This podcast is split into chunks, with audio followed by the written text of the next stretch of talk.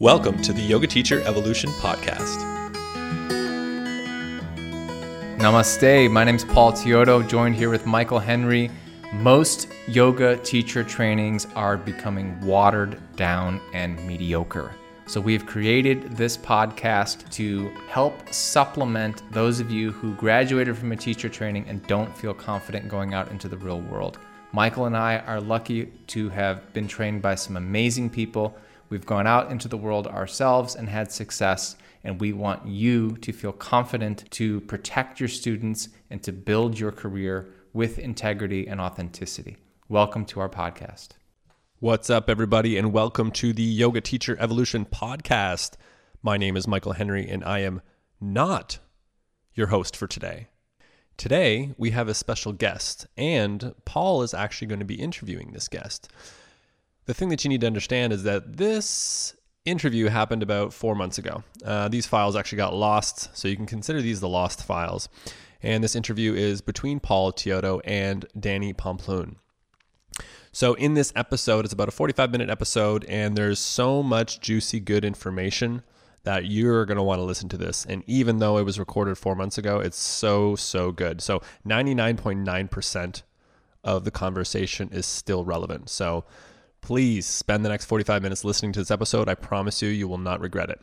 Danny is an inspiration. His story from leaving home and living on his own from the age of 16 years old getting involved in drugs, sex trafficking, working at gay bars, and ultimately transforming his life through yoga and his entire story from beginning to end and where he is now is something that you're going to want to hear. So, without further delay, I'm going to let Paul kick this off. I am your host for this episode, Paul Teodo, and I am here to welcome my friend, Danny Pomploon. Danny is a yoga teacher, a podcaster, a entrepreneur, a badass. Um, what else are you, Danny? You have uh, you have your own app. You're like uh, you're like Steve Jobs meets Krishnamacharya. I've never heard that, but you know what? I'm going to take it because they were both really cool dudes. Yes. So you mix Steve Jobs with Krishnamacharya. You have my guest. It's going to be an awesome interview. You forgot to say I'm also a Leo. I like long walks on the beach, uh, you know, that kind of stuff. there he is. So Danny lives in San Francisco. He's a senior teacher, uh, very well known teacher in the Bay Area, and um, has an amazing outlook on life and amazing story. So, how are you doing today? Not bad, man. You know, it's just uh, getting by on the getting by. Every day is a little bit different these days with the state of the world, but all in all, I can you know, I mean, I hate to say it, but like hashtag blessed. I love it. yeah. well, to be, yeah. able, to be able to go immediately to hashtag blessed in 2020 means that you must have done a hell of a lot of work on yourself to be that optimistic. Well, I mean, listen, you know, it's it's that's definitely true, and it's not to say that you know, I, I, this is my mantra, and this is what I've been saying for everybody. Like, you've got one job to do right now, and your one job to do today is to try and not lose your shit. That's it. Mm-hmm. That's all you're required to do today. You don't got to be a hero. You don't got to any like drop all of that expectation stuff in the state of the world right now, and just be be for a little bit, and try not to lose your shit and take care of yourself. That's all you have to do right now. I, I couldn't agree more. And like um like Eckhart Tolle says, is like in every moment of your life, try to find acceptance, enjoyment, or enthusiasm. And acceptance mm. is just like that's the bare minimum where you're not creating more uh, suffering for yourself or others. And and uh, that's it. You know, I think that's a good thing to aspire to in a year like 2020, where so many of us have had the slate completely wiped clean. It's so hard, man. And and you know, we we we hear these things in the practice we hear these things from these teachers and they sound so beautiful i mean i can't tell you how many of those quotes i've posted but practicing it and putting it into reality oof, dude that's a whole nother ball game in itself I, I, yeah, man, I couldn't agree more. Um, well, let's start from the beginning. So, you are, are you born and raised California? Are you a Californian native? California born and bred. What part of California? East LA, East? like the song. I was born in East LA. You remember Cheech and Chong? East LA. That means you were probably born with those tattoos. Yeah, I was. I'd, I came tattoo. Well, so the knuckle tattoos, you know, they say love life, and I like to say that they were supposed to say thug life, but someone messed it up. So. wow. Um, what part of East LA were you from? Uh, so I was born in the uh, Garfield Medical Center, which is in Alhambra, and then I grew up in Monterey Park and Echo Park, and just kind of all over there.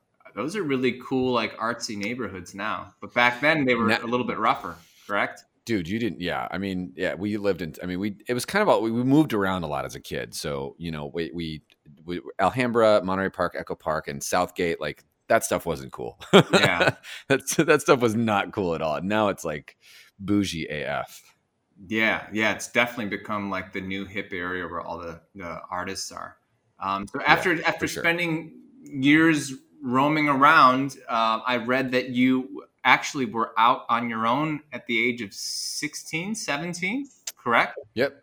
Yep, that's correct. That's correct. Yeah, so my, you know, my parents, you know, not to not to discredit them they're not bad people none of that you know they they just they like all of us right they've got their own story and they did the best with what they had i, I sometimes think about that now like i'm 36 now and i'm like my dad had me when he was 23 like what yeah i didn't know what i was i did not no clue i still have no clue i pretend to know what i'm doing as an adult but i don't and uh, you know, so there was some alcohol and um, an addiction in my in my story for sure. And my mother was in and out of prison my entire life, so I moved around a lot. Wow. And uh, the final stint of her being in prison, I was you know with my father, and uh, I came out, and it didn't go so well. So um, yeah, I was you know just started living on my own wow. because I couldn't li- couldn't do the thing at home. So yeah, I just uh, I took off and started living. And, and what did living look like at the age of 16 with uh, um, some pretty deep wounds from, from your family? Yeah, well, you know, at that point, you don't really, ha- you know, when you're 16, you don't have the emotional capacity to be like, oh, this is anxiety and this is fear and this is all that from my parents growing up. You're just like, oh shit, I'm 16, 17 on the street. I got to figure out how to survive and eat. So you just you you kind of bypass all of that and you do what you got to do. And for me, that looked like uh, a lot of drugs, and it looked like sex work, and it looked like doing whatever I had to do. You know, there was some some I mean, you name it, anything and everything that I had to do to get by. I pretty much did whatever I had to do to get by. You know, I was young and living, you know, it, not necessarily in the streets, but I also wasn't living a, you know, I wasn't, I wasn't taken care of. No one ever, you know, took care of me um, eh, through those years, I, I, had to just start surviving, you know? So, um, I, yeah, I did that. And then I ended up working at a, at a blockbuster video when those existed. And, uh, I, I, I thankfully was able to lie my way into getting a management position there. So they thought I was an adult. They didn't know I was underage. And, uh, I, you know, I started just hustling there and another little side job here and there. And, you know, I, I just made it work. Uh, obviously wasn't easy and wasn't fulfilling, but I just had to do what I had to do to survive. Wow. Wow. So, mm-hmm. so coming out of that and, and working at Blockbuster as a manager, what was there, um, were you in Los Angeles or were you in San Francisco? I was in Los Angeles. I've only been in San Francisco for for six years now. Oh, six and a half now. Oh, okay, okay. So, yeah. so you're in you're yeah. in Los Angeles working at, at Blockbuster, and um, did you have i mean I, am sure you did did is did you have a, a fire that was lit inside of you or or was at first um, the wounds of your past came back to haunt you perhaps at a in your 20s and and that's when you found yoga and meditation or was there was there a shit? Nah, nah. There was there was a lot more shit in between there. You know, there was you know that's kind of how that's really the start of it, right? And then you know you fast forward a little bit, I, I, I worked, you know, retail and still sold drugs and still did sex work on the side and you know whatever you know just to to get by. And then I, I, think it was about like 18, I had gotten a job where I didn't have to do all these extra like side hustle things and whatnot, and kind of was just working a, a job for a little bit for uh, for a skate shop. And they had moved me down to San Diego uh, to to to manage a couple of stores down there, and, and I did. And uh, I did that for a while, and then I got introduced to you know some friends and started working at gay bars when I was. I actually got hired when I was 20. No one knew that I was 20, but I got I got hired at a gay bar um, at 20, and uh, and then they promoted me shortly afterwards. They made a 21 year old Paul the manager of a bar. That is not a good idea. no, absolutely not. But it seems like it seems like because of your have learning how to hustle at a very young age, you knew how to kind of bend the rules to get what you want, or to kind of um, say what needed to be said, and sh- kind of maybe shuffle some of the other stuff under the carpet or whatever. There was some of the, there was some of that, but the truth was I worked really hard. Yeah. Like that was, you know, I didn't really, I, I never really had to like, you know, MacGyver my way into any sort of situation with my words. I really just worked really hard. Like I would do the things that no one wanted to do. So, you know, I wasn't afraid to. Like, you know, I got the job at, at the bar because I, I, took the shitty shifts. You know, I, I, worked the times that no one wanted to work. I scrubbed the toilet. I did all that stuff that no one wanted to do. And so uh, that really, you know, that, that I wanted to be there. I wanted to do the thing. So that, that really helped out. And I did it. I did it. I did it really well for a few years, you know, but you're also 21 and you've got so much emotional damage and and you still haven't processed it because you've just been surviving this entire time. And now you're in a place where you have alcohol running rampant and you have drugs literally being handed to you all the time because you're in a position of power. So my early 20s were really actually a lot of my 20s were really intense. They were they were full of drugs and full of booze and you know it, still coping, you know, not really wanting to dive into emotional anything. And I didn't really get to that point where it was time to really unpack and shift and make a change. That it's kind of a two part setup. I had a partner at 25 who had passed away of AIDS, and that doesn't happen, you know, in, in this day and age. That was a thing of of the past, and and he did, and I still had no idea how to emotionally support myself. You know, I was still like, you know, a, a screaming five year old inside. And so, what was the first thing that I did was I went and got an eight ball of cocaine and a bottle of booze and, you know, try to kill myself. That was the easiest way out of it. There was so much pain and I didn't know how to talk about it and I didn't know how to deal with it. So I wanted it to go away. And I failed at that. I didn't, I mean, knock on wood, I didn't do well at the suicide, but, you know, it got me to a place where I was living with who I now refer to as like one of my sisters, you know, my my my best friend of the whole wide universe. She's truly, I think she's a saint or an angel because I don't know how she dealt with me for so many years. sounds like a guardian angel. totally, totally. She was my roommate and basically, you know, said, you know, I, I I can't live with you like this. I can't see you do this to yourself. And, you know, like I you got to help yourself or you can't live here. And I didn't have the resources to go live somewhere else. So she's like, go do yoga. You used to, you've done yoga before. You used to surf. Like, just do something. And they had opened up a little yoga studio around the corner from my spot. So I walked in the yoga studio and Paul, oh my God, man, I was, I was that guy. I walked in and I was like, is this going to be hard? Cause I'm athletic. So am I going to sweat? Like I was that asshole in the room. I like walked to the teacher, was checking in, and was like that person. We know who that person is sometimes. Yeah. But I I was that guy, and you know the teacher uh, was just so sweet. Meg Twazon, man, Meg, if you're listening to this, I love you still to this day. Um, you know, she was just so kind and was so open hearted, and was like, "It's going to be whatever it is." You know, it's just like, and just just stick with it, and you'll enjoy it. And you know, I did the class and it was a backbending class and she had talked about being heart centered and i'm like what is all this business of emotions and heart centered and compassion and empathy? Like what are these words? I'd never heard them before you know? Yeah yeah. So overrated. And so overrated. Feelings boring. But um you know I, I kept going back. I kept going back to yoga because i had to because i couldn't live in my apartment if i didn't and i don't know. It was different. It was she was nice to me. You know, the teacher was super kind to me. The people in the room were kind of cool. You know, every it was just a different. It was very different from the bar scene. It, I didn't. I don't know. I didn't. I, I felt like I could.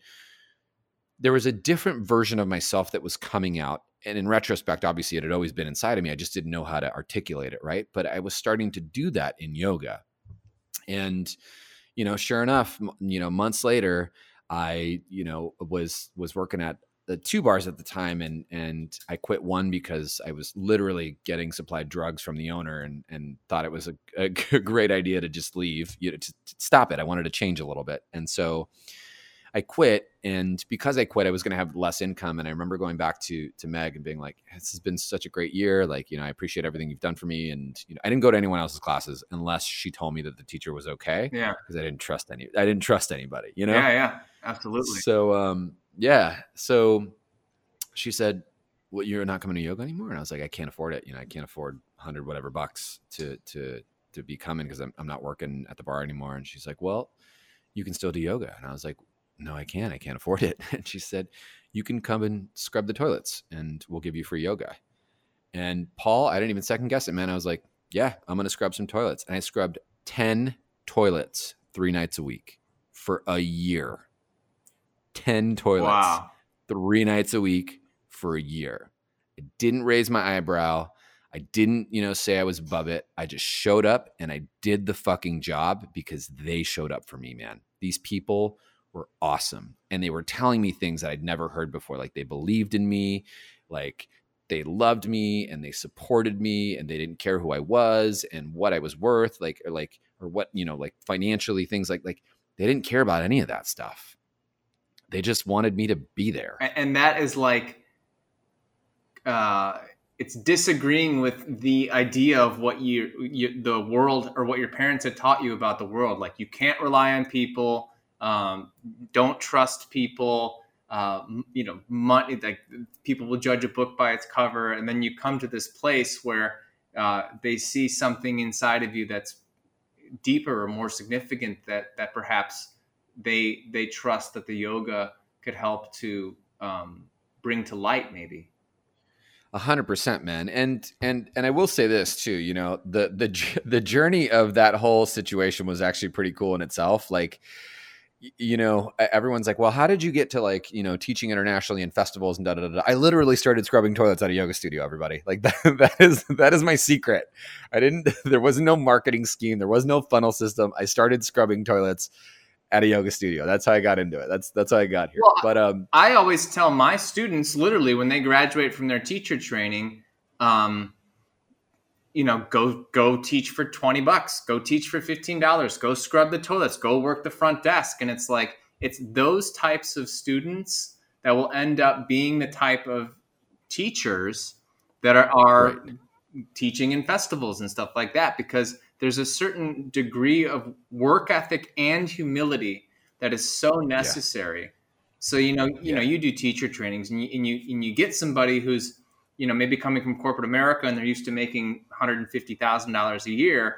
And then they get out into the world yeah. and somebody's like, yeah, I need you to teach at 2 p.m. for four people. Uh, we're going to pay $15. And, and you have to take those jobs. You know, you have to yeah. scrub the toilets. You have to, I mean, and that's what it was back in India. Like if you worked yeah. for a yoga teacher, you would scrub his toilets, you would sleep on his floor, you would scrub his hair you would brush his you know like everything like there was a certain yeah. degree of like paying your dues and having that yeah. work ethics of i'm not above anything that is so necessary um i didn't i didn't know that beforehand it was just something that was in me like i don't know i just i'm here to do the thing so let's do it right yeah. like that's what you're supposed to do and at that point were you Even, sober yet no, no, no, no, no, no, no. This the plot thickens, man. The plot totally thickens. Okay. So you had so you I had one foot or maybe a foot all the way up to a knee in in into yoga, but you were still not completely immersed in it, or were you immersed in it but still using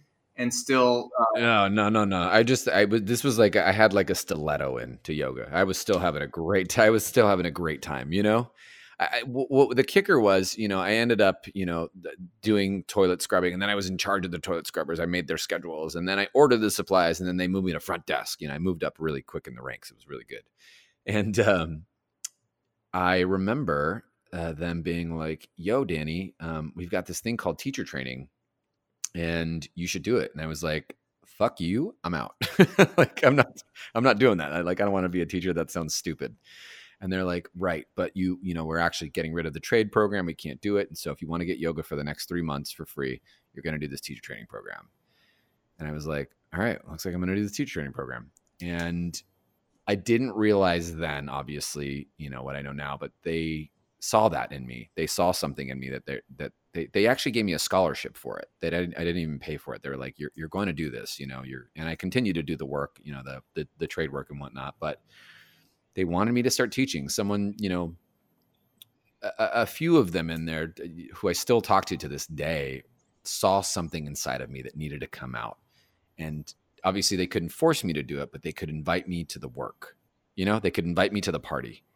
I think so that the the the people with uh, as, you know this as Eckhart, I'm not, I'm not, I'm not that big of a fan of Eckhart Tolle, but I'm gonna keep talking or whatever. he's awesome. He's, yeah, he's amazing. Um, but I think he, he always mentioned that the, the people with the heaviest pain bodies have the greatest potential to really become amazing influences in the world, whether it be a teacher, a healer, an artist, a musician, something like that. And you know, I, I think it's you can you can see that in people. I had a uh, a guy who just recently graduated from our teacher training who used to be addicted to crystal meth and i just knew that this this guy had so much potential and uh, now he's out in the world kicking ass um, yeah. and i just you know I, same thing i gave him a scholarship and um, gave him a real man-to-man heart-to-heart about you know how much I believed in him and how he also needs to keep his head you know screwed on straight. And uh, yeah. it was a really beautiful thing because now he's he's a new teacher but he's kicking ass. Um, so yeah. it's cool. There's purpose there you know? You gave you you reminded people you reminded someone it sounds like a purpose. And that's what they did for me you know? And and I remember, you know, I, I, mean, this the the long-winded story here is I started teaching, and then you know, like I didn't know what I was doing, and I still didn't get it. You know, I was doing the yoga per se, not realizing the yoga was actually doing me. You know, the the gifts of the practice were coming, but they just weren't coming in. I didn't know that they were happening. You know, and I'll, I'll never forget, man. I was still, you know, I was still drinking and teaching and you know just just a little less. I was drinking a little less and I was partying a little less. I was doing less drugs and less drinking, but I was still doing it. And there was there was a, there was a distinct uh, time and place where I remember I, I woke up one day in San Diego where I was living and I was like, I can't do this anymore. I can't work at a bar anymore. I I I, I am going to. It felt like when I wanted to commit suicide. That's that. It felt like I wanted to. My soul was starting to die and uh, and I told a friend, and she's like, "Let's uh, let's introduce you to some teachers." And so I remember going to the Yoga Journal conference, and I met Jason Crandell and Stephanie Snyder and Shiva Rea, and uh, you know, it was Judith Lasater all in the same weekend, and and a lot of people were based in San Francisco, and so I had said, "I'm going to move to San Francisco and become a yoga teacher," and that's what that's what needs to happen. And uh, I did, man. I like I, I made this plan. It took me a few years, but I still bartended and still had this plan and this plan. And then one day I just pulled the trigger and moved to San Francisco. And and even as I came back up here, like you know, I I, I didn't start teaching yoga. Actually, the first thing I did was get a job at another gay bar because I knew I was good at it, and they knew I was good at it. they knew I was good at it too. They're like, "Oh yeah, you're you're Danny. We we've heard about you." And uh, I I just went back into my old patterns. I got here and was like new kid on the block and wanted to party all the time. And you know, there goes the cocaine and there goes the booze and there goes the Danny. You know, like yeah. wind him up and there he goes. I used to and, be, I used to be a bartender too, and I I actually uh, bartended private parties, and I, I bartended a ton of like private parties for gay guys, and they always used to tip me really well. So uh, they, they helped me. They helped me stay alive in Los Angeles as I was getting going and uh, yeah, man, it was. Uh, I'm very grateful for that.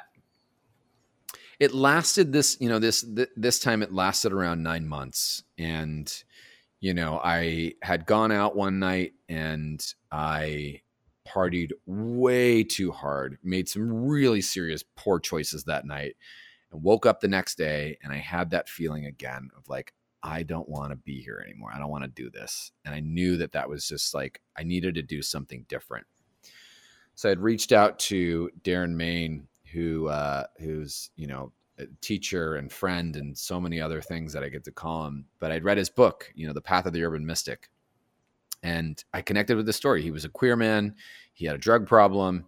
and he loved yoga and you know he was doing yoga and I, I showed up at his house paul and i cried on this man's couch for like two hours i was just sobbing my life story oh my god my parents blah blah blah blah blah and but this poor dude just listened to me pour my heart out and at the end of it he goes well danny did you ever think that you should just maybe get it together and start teaching yoga.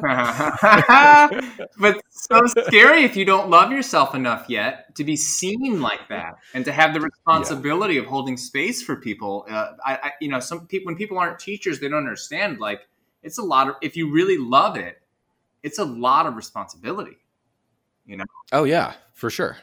Yeah, for sure. It'll change your life like whether you want it or not, like not it's going to change your life like end of story period yeah you know? I, I totally agree you know yoga changed my life and then teaching yoga changed my life and then meditating sure. changed my life and then teaching yeah. meditation changed my life like every single one of them forced me to operate at a higher and higher level of ethics and morality and it's, it's for me like especially teaching meditation like when i started teaching meditation yeah I really started to having I started having to walk the walk and to to really do the things that I was telling my my students to do. And um, yeah. you really have to love yourself and and respect yourself to be able to do that without it it messing with your head. You know what I mean? 100% absolutely and to be grounded as well you know you have to well listen you don't have to do anything you have an opportunity and you have a chance to step into, right? You don't have to anything in this in this life. You have a choice and you have agency of choice to step into the seat of vulnerability, to step into the seat of a practice and to you know, really it's just stepping into you. It's the truth it's the it's the truth of you. It's the reality of you. Yeah. Yeah, and I yeah, absolutely. I couldn't agree more. So, here's another question just to backtrack a little bit it sounds like you, had a lot of wounds from your childhood, but was was coming out was that fairly easier for you having grown up in Los Angeles and and then being in California where being gay is not really much of a taboo at all. Was that was that easier for you or was it something that was uh, coming out coming out was hard for like my family situation. Like that was you know that was the kicker of me living on my own was coming out to my dad my dad being like nope you know? That was the hard part. And you know that probably I, I yes and you know? Like that was that was it that was that was that for the coming out. But like once i i mean i started working in gay bars at 21 i felt really supported by a, a gay community you know? Like i I I lived in a gay I lived a gay life for I mean I live a gay, I live a gay life right? But I lived and worked in in in queer and gay communities since I was 19 you know? Like so that I didn't know any different you know? It was just a part of the thing. That's great. Yeah. I mean that's that's wonderful you know? I because on top of that if you had the the shame of not wanting or not feeling like you were free to just be yourself like that would be um, yeah. really hard. Yeah. Yeah. Yeah darren you know he just he looked at me and he was like just you know do d- start teaching. And i was you know i was new to san francisco. I had only really done a 200 hour that was you know a, cookie cutter 200 hour you know uh, they didn't really teach me a lot my teachers taught me a lot, but the the company you know that, that I did it with was very like you do it our way and that's it and don't ask questions kind of deal. Um, and so um, yeah, man, I remember going to work you know a few days later, and I remember picking up a shot of Jameson, which was my favorite, and I was picking it up to drink it, and I could not physically do it. I couldn't come to doing it. Like I just, it, it's almost like it was like it turned into like a million pounds, and I couldn't pick it up and I kind of feel like that was like the, you know when I realized Dharma and my Dharma was like this isn't going to support what you want to do so you should probably not do that anymore and and it was like I never really second guessed it. 7 years later you know here I am and I never I still to this day have not been like oh I really want to drink right now. I'm just like oh no that's that's done. That like that doesn't really serve what I'm doing you know right now.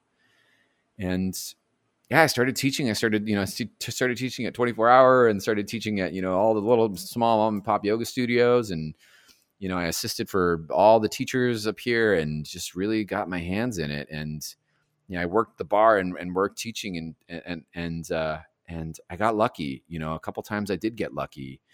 And I remember going into this class on a Monday night. It was a six fifteen, so a busy class here in San Francisco. You know, and I remember sitting there and being like, and this is after I'd had like Tuesday, Thursday, 3 p.m.s. Like no one goes to those classes. you know what I mean? Like no one does that. But thank God, because and, you need a safe place to find your voice, you know? D- well, I mean, listen here. Uh, the, the story goes, I subbed out. I was, I just got hired at Yoga Tree. They didn't want to hire me, but uh, they actually made me go through a bunch of things to like get hired. And um, you know, they they, they I, w- I went to go teach or I went to go take this class from a teacher that they wanted me to mentor from, and there was a landslide on the freeway, and so the teacher couldn't make it. So the front desk guy was like, "Danny, the owner's on the phone, and she wants to talk to you."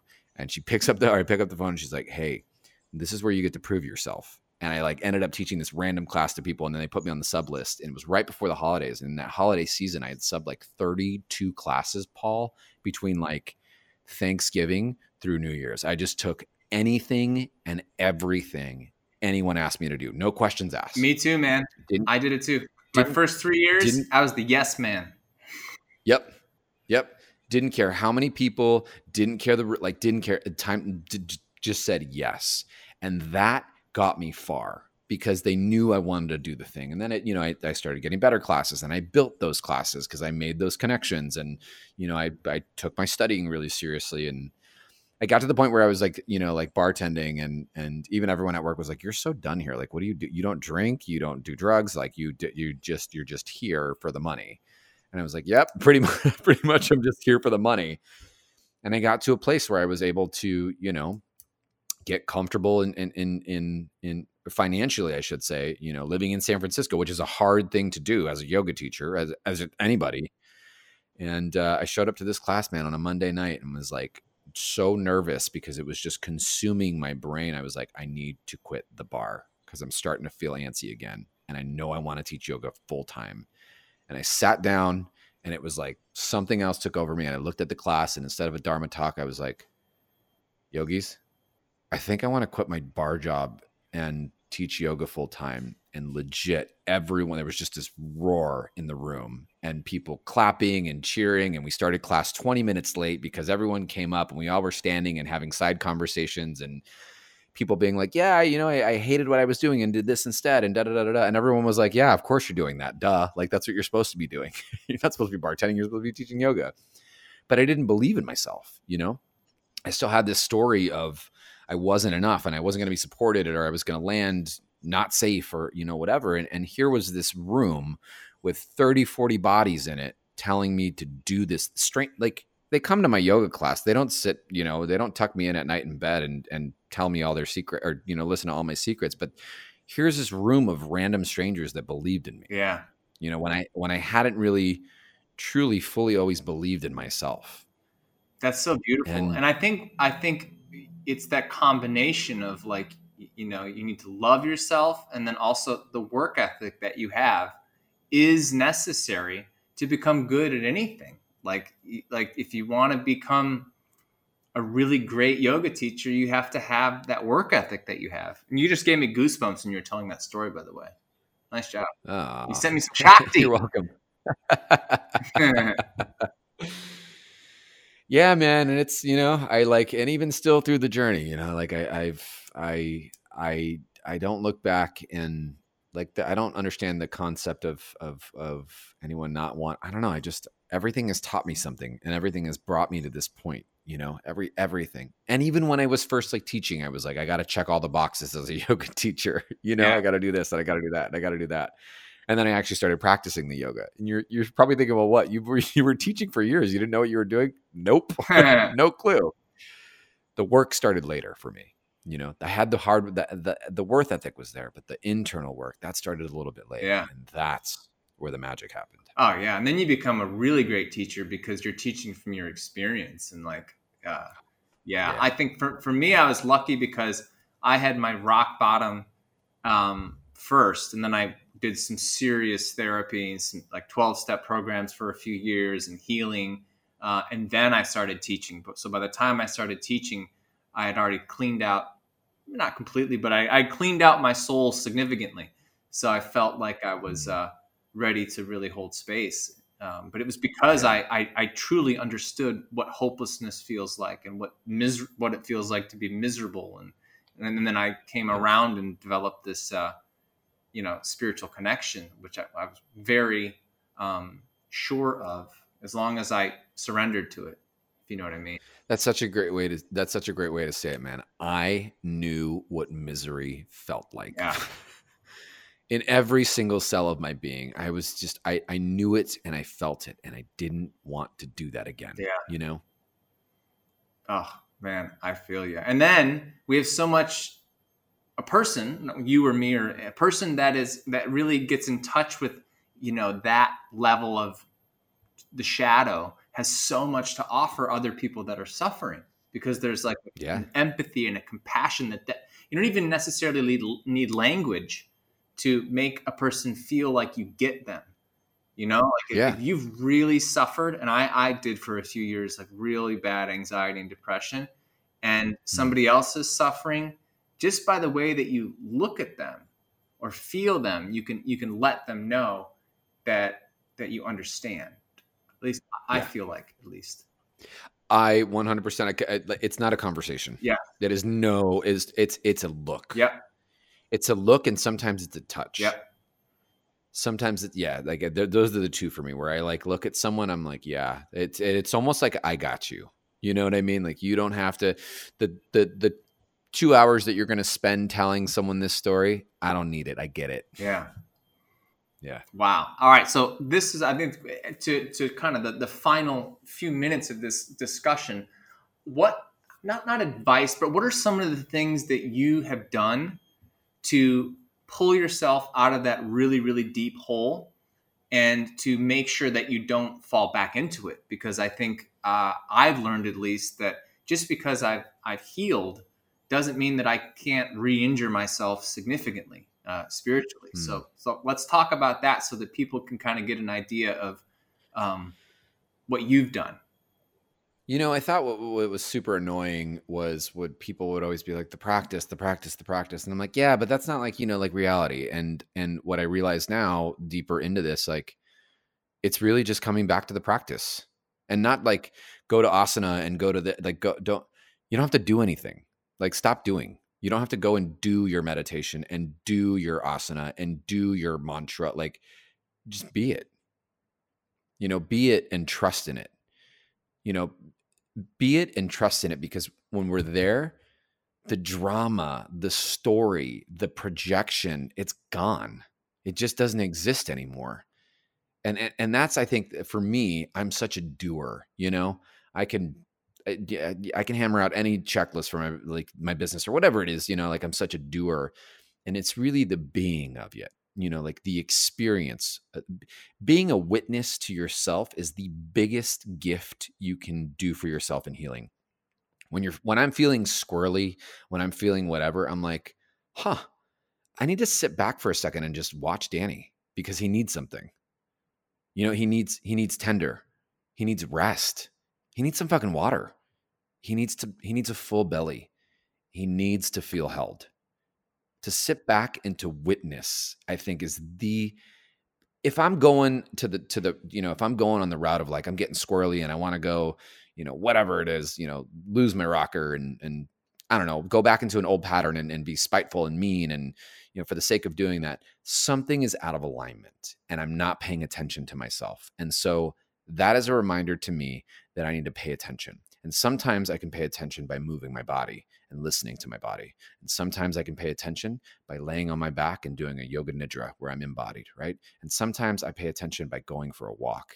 Other times I'm, you know, whatever it is, meditating. You know, there's so many. Look, it doesn't matter what it looks like. You know, don't let any guru tell you that it has to be this or this certain way. Do the thing that's going to help sustain you, one, and two, that is going to get you to listen to you. Yeah, yeah listening to the the quiet voice. We have to quiet down enough to listen to the quiet voice i think uh, oh man we go so many times like it's it's funny you know for everyone listening to this show i'm going to give you the like i'm going to burst your bubble right now but any of the advice that i give you you already know. Any of the advice that you that you've heard on any of these episodes or my podcast or whoever's podcast or whoever's you know b- book on self-help you know this stuff. You know this stuff you know this stuff the wisdom the information is so much and yet we're starving for wisdom the wisdom is inside of us the wisdom is inside of you you just got to find your way to get there I, yeah i couldn't agree more i always say that i i have never made a bad decision when i'm taking care of myself Hmm. Yeah. There's no questioning when you do. Yeah. Beautiful. All right. Well, let's talk real quick before we wrap it up about, and you know, what what are some of the things that you're doing besides teaching yoga um, and leading? You have you have other you have a million things going on. So let's talk about your training. You have, trainings, you have an app. Yeah. How the hell did you make? Yeah. How the hell did? How the fuck did you make an app? Like that's Dude, I don't even want to hear the word app ever, like building an app ever again. It was the, the nine months of nightmare for me. sounds like a nightmare. No, you know, I'm so thankful that I did it. Actually, it's it's. I learned so. L- listen, like I'm a I'm a nerd. I, I like I, I embrace that word. I am a nerd uh, through and through. I love playing around with like different computer things. I love tech. Uh, I you know a lot of a lot of a lot of our colleagues, Paul. Like I'm the tech dude. I, I get calls for like, how did you set this up and da da da da. And I just love that stuff. I think it's really, some, but sometimes it's dangerous because I will fall into it for hours, and I should when I should be in bed or when I should be meditating or whatever. I'll be like, I want to figure out how to do this. On yeah, yeah, yeah, yeah. I checked out your but, um, website. Um, your website looks so good. Like, thank you, thank you, thank you, thank you, thank you. Handmade. Yeah. um, you know, I I do a lot, and I offer a lot, and and I just think it's a different invitation, right? So I, I, I, obviously I love to teach public class because that's an experience, and I love to teach trainings because the conversation that I get to have there is different. And I have a podcast because I love talking to people. Selfishly, the podcast is for me. There's a bunch of cool humans that I want to talk to, and so I get them on the show. Um, I agree. And then it's the best. it's the best. It's the best. I just want to hear your story. You know. Yeah and uh, and and and yeah, and then I have the app. The app is, is such a great way. Right now, the app is it's everything in one. So you get the podcast in there. There's our Facebook community in there. There's our live classes in there. There's our pre-recorded content in there.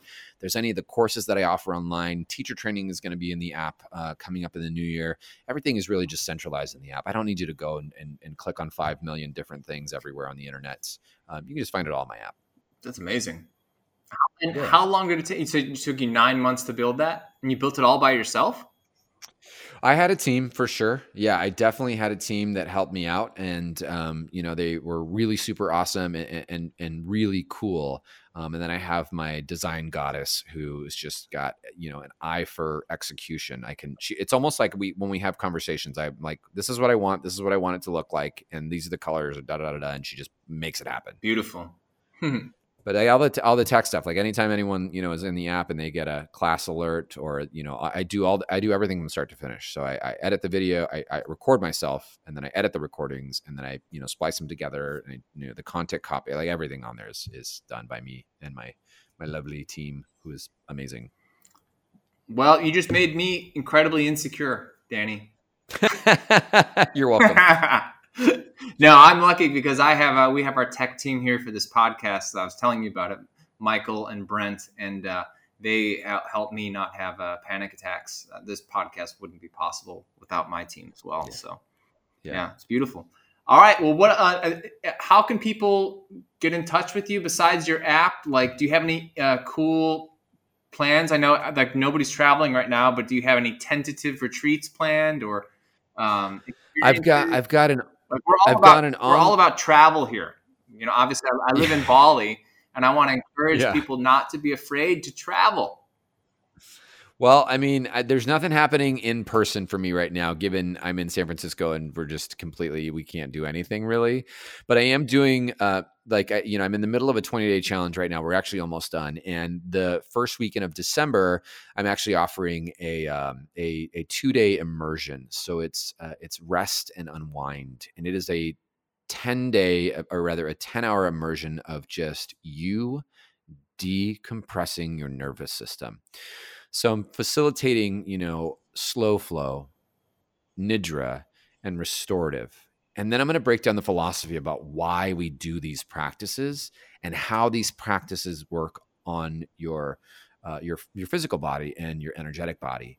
And then through the second half of it, I'm going to help you build your home practice. And if you're a teacher or, you know, I'll also teach you how the poses work and why so you can then teach them to your students or just build them into your home practice. You know, whether you're new to practicing or whether you're a teacher, it's just 2 days of you tuning it's a way of cutting out the drama in the story so that you can tune in to you. Wow, that was an amazing. You didn't even try to pitch it, but that was really, really good. I, I was like, man, I need to do that. what are the dates? Uh, it's the first weekend of December. Ah, yeah, dude, that that's the weekend that my baby is supposed to be born. Maybe I should just tell my wife, uh, sorry, I need a weekend of nidra and restorative, and no. hey, babe, can you hold, please? Yeah, exactly. yeah. Oh, it sounds incredible. Well, I mean, All right. Well, I'll record. I'll record and send your way for sure. please do. Actually, it sounds amazing. Um, all right. 100%. Well, it's been an absolute pleasure and an honor having you on this podcast. And um, so your podcast is called Seeker and Sage, correct? Seeker and Sage, man. Cool. Seeker and Sage, Danny Pomplun. You can find him on Instagram at what's your Instagram?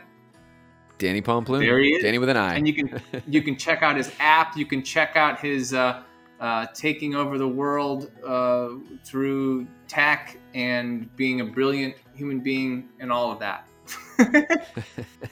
I'll take it. Awesome. All right. Ga- Thanks so much for tuning in, everybody. My name is Paul Teodo. Have a beautiful, beautiful day, everybody. Take care. Hello again. This is Michael Henry, and I'm back. To conclude this episode, I just wanted to mention that we are still hosting this mentorship program for yoga teachers. We're actually going through the cohort right now. We're about midway through. It's going fantastic, and it's going so well that we want to do it again.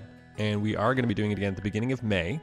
So if you were on the fence the first time around when we were offering this mentorship program to help level up your skills as a yoga teacher and ultimately become that professional instructor that you want to be, you want that professional mentorship from people like Paul, Byron, and myself to help guide you and give you the real time feedback that you need to be able to get to that place, then this mentorship is exactly for you. So if you're interested, you can connect with either of us on uh, Instagram or if you have any questions, you can actually go to yttmasterclass.com and you can find everything there. Otherwise, thanks for listening, and we will see you next week.